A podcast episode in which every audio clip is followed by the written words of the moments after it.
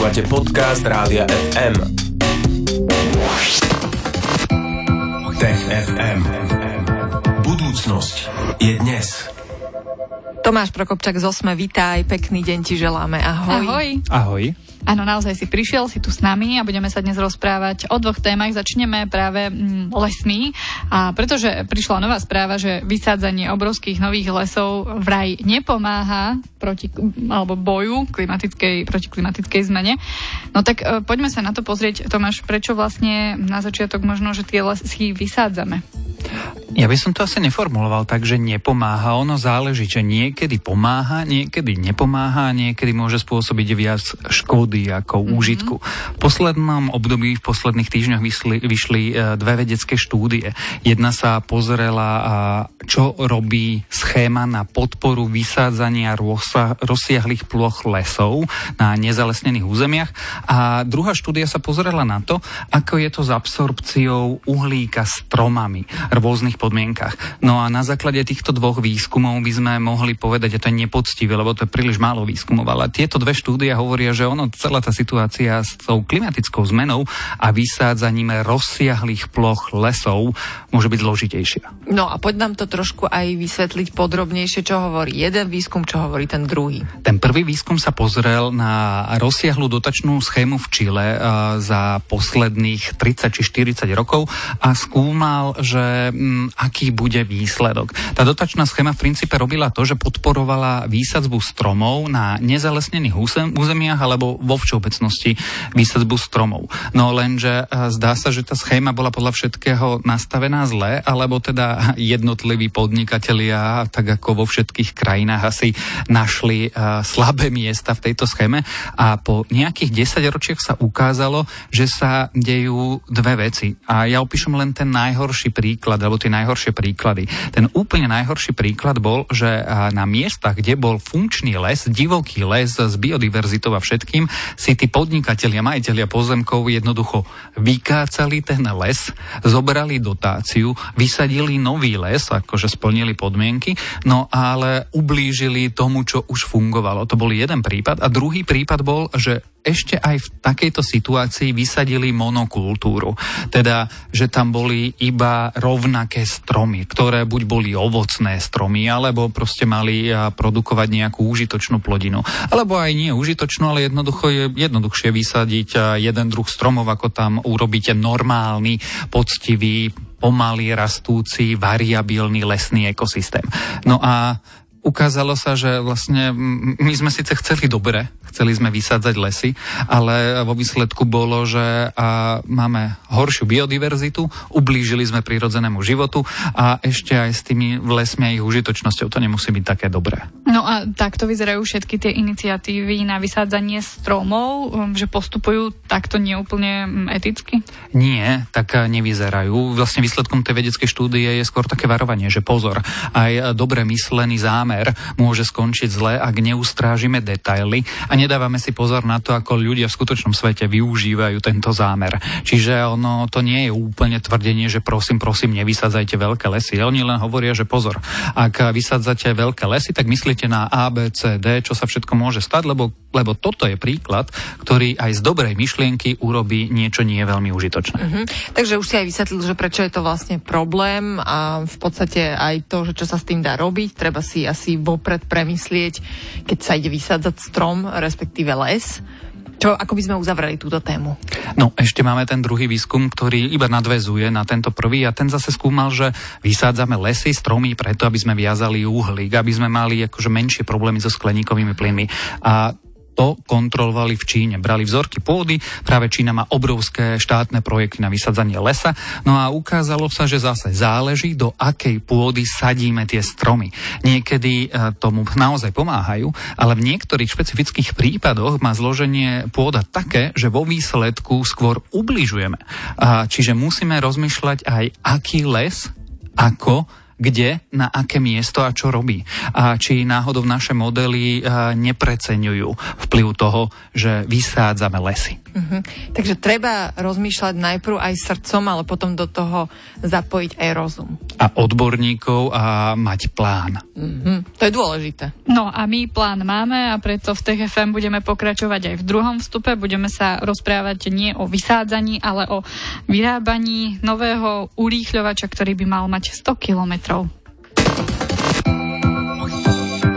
Tech FM. Poďme sa opäť rozprávať. Nachádzame sa v našej štvrtkovej rubrike Tech FM. Spolu s nami je tu Tomáš Prokopčák a veľmi sa teší, že nám bude teraz rozprávať o uh, urýchľovači, ktorí chcú vykopať a vyrobiť v CERNE. Takže Tomáš, poďme sa nejakým spôsobom zakusnúť aj do tejto témy. Možno iba na úvod nám nejak veľmi jednoducho zhranie, že čo je to ten urýchľovač kde si na hraniciach Švajčiarska a Francúzska, nedaleko Ženevy, je pod zemou, niekoľko desiatok metrov pod zemou, záleží na ktorom mieste, obrovský 27-kilometrový tunel. V, tých, v tom tuneli sú trubice a v tých trubiciach poletujú urýchlené častice, ktoré sa zrážajú v takých veľkých jaskyniach vykopaných pod zemou, kde sú obrovské detektory. A na základe tých zrážok objavujeme, ako vyzeral mladý vesmír alebo z čoho sa vesmír skladá. Tam sme napokon v roku 2012, tuším, objavili Higgsov bozón.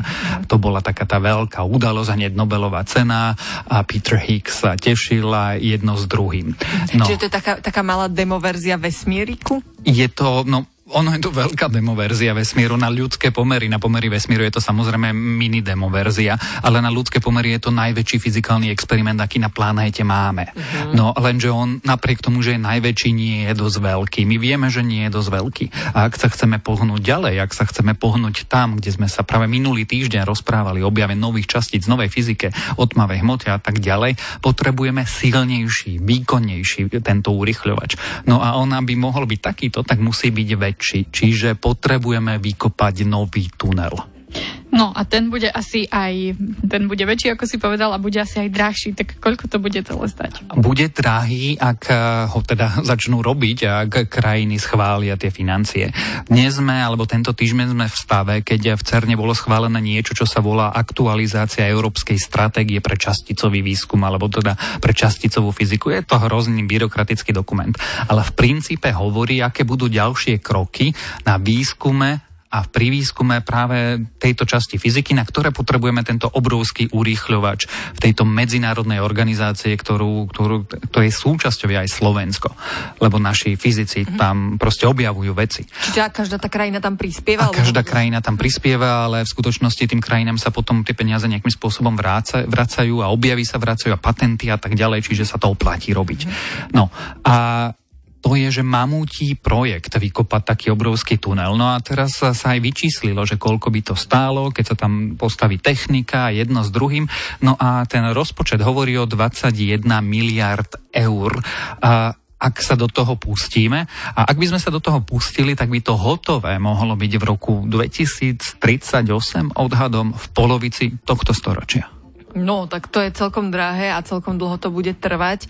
Ty si teda spomínal, že ten, čo momentálne je k dispozícii urýchľovač, má 27, tak nejak kilometrov? 27 kilometrov má tá... bude mať 100? Áno. A bude to niekde, to bude pokračovanie, že už nadstavia iba vlastne keď musíš vykopať 4 krát taký veľký tunel, asi by som to nenazval áno, nadstavovaním, ale... ale použijú tú infraštruktúru, ktorú dnes majú. Čiže áno, svojím spôsobom rozšíria existujúce veci. Lebo výsledkom bude urýchlovač, ktoré bude 8 krát výkonnejší ako ten, čo máme dnes.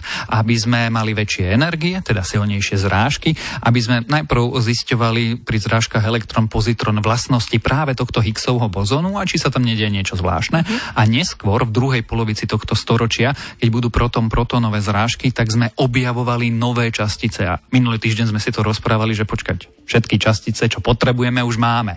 Každá nová častica znamená, že sa rozprávame o novej fyzike. Mm-hmm. No a práve túto novú fyziku tam chceme hľadať.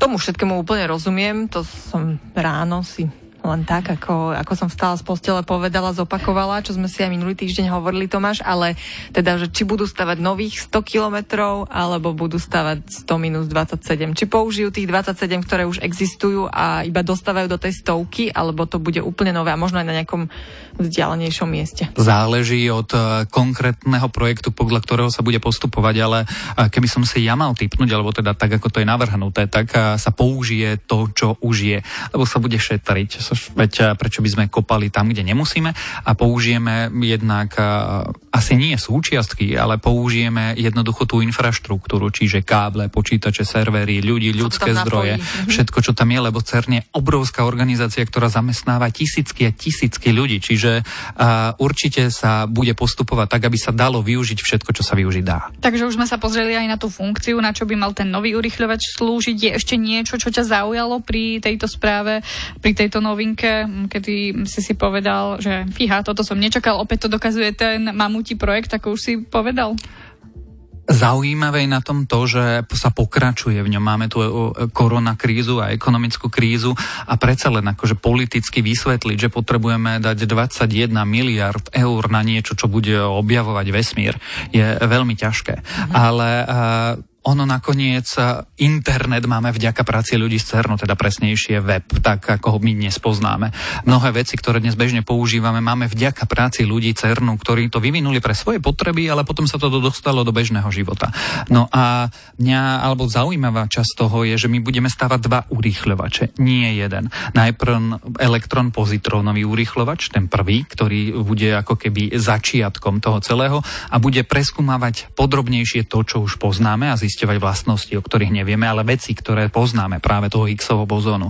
A potom sa tento urýchlovač prerobí na trošku iný urýchlovač. Nie úplne, ale trošku iný a budú sa zrážať iné druhy častíc. A potom by sme mohli objavovať úplne nové veci. Wow, ešte to ale chvíľu asi potrvá. Už je to 100% alebo ešte čakáme, ty si hovoril, že tam tie krajiny to musia schváľovať. Kedy budeme vedieť na 100%, že sa to bude stavať? Podľa mňa to nebudeme vedieť na 100% ešte roky, Aha. pretože uh, aj tie rozpočtové prostriedky, ktoré tam musia tie krajiny zaplatiť alebo navýšiť platby každoročné, ktoré sa tam odohrávajú, to je ešte beh na veľmi dlhú trať. Uh-huh. Budeme držať palce teda CERNu aj nám, aby sme si mohli zväčšiť našu mini e, demo verziu vesmíru, ktorú máme na planete, ale pritom najväčšiu, ktorú máme na našej planete. Ďakujeme ti za tieto informácie. Snáď sa stretneme aj v roku 2038 a povieme si, že podarilo sa to. Snáď budeme v to ja, dúfať. Budeme v to dúfať. To bol Tomáš Prokopčak z Osme, ktorého vždy vo štvrtok po 15. takto spovedáme v TFM a on na všetko vie odpovedať a keď náhodou nevie, tak sa nebojí to priznať. Želáme ti pekný zvyšok dňa, Tomáš, maj sa pekne, ahoj. Ahoj. Ahoj. Tech FM. Budúcnosť je dnes. Stream, živé vysielanie a playlisty nájdete na www.radiofm.sk.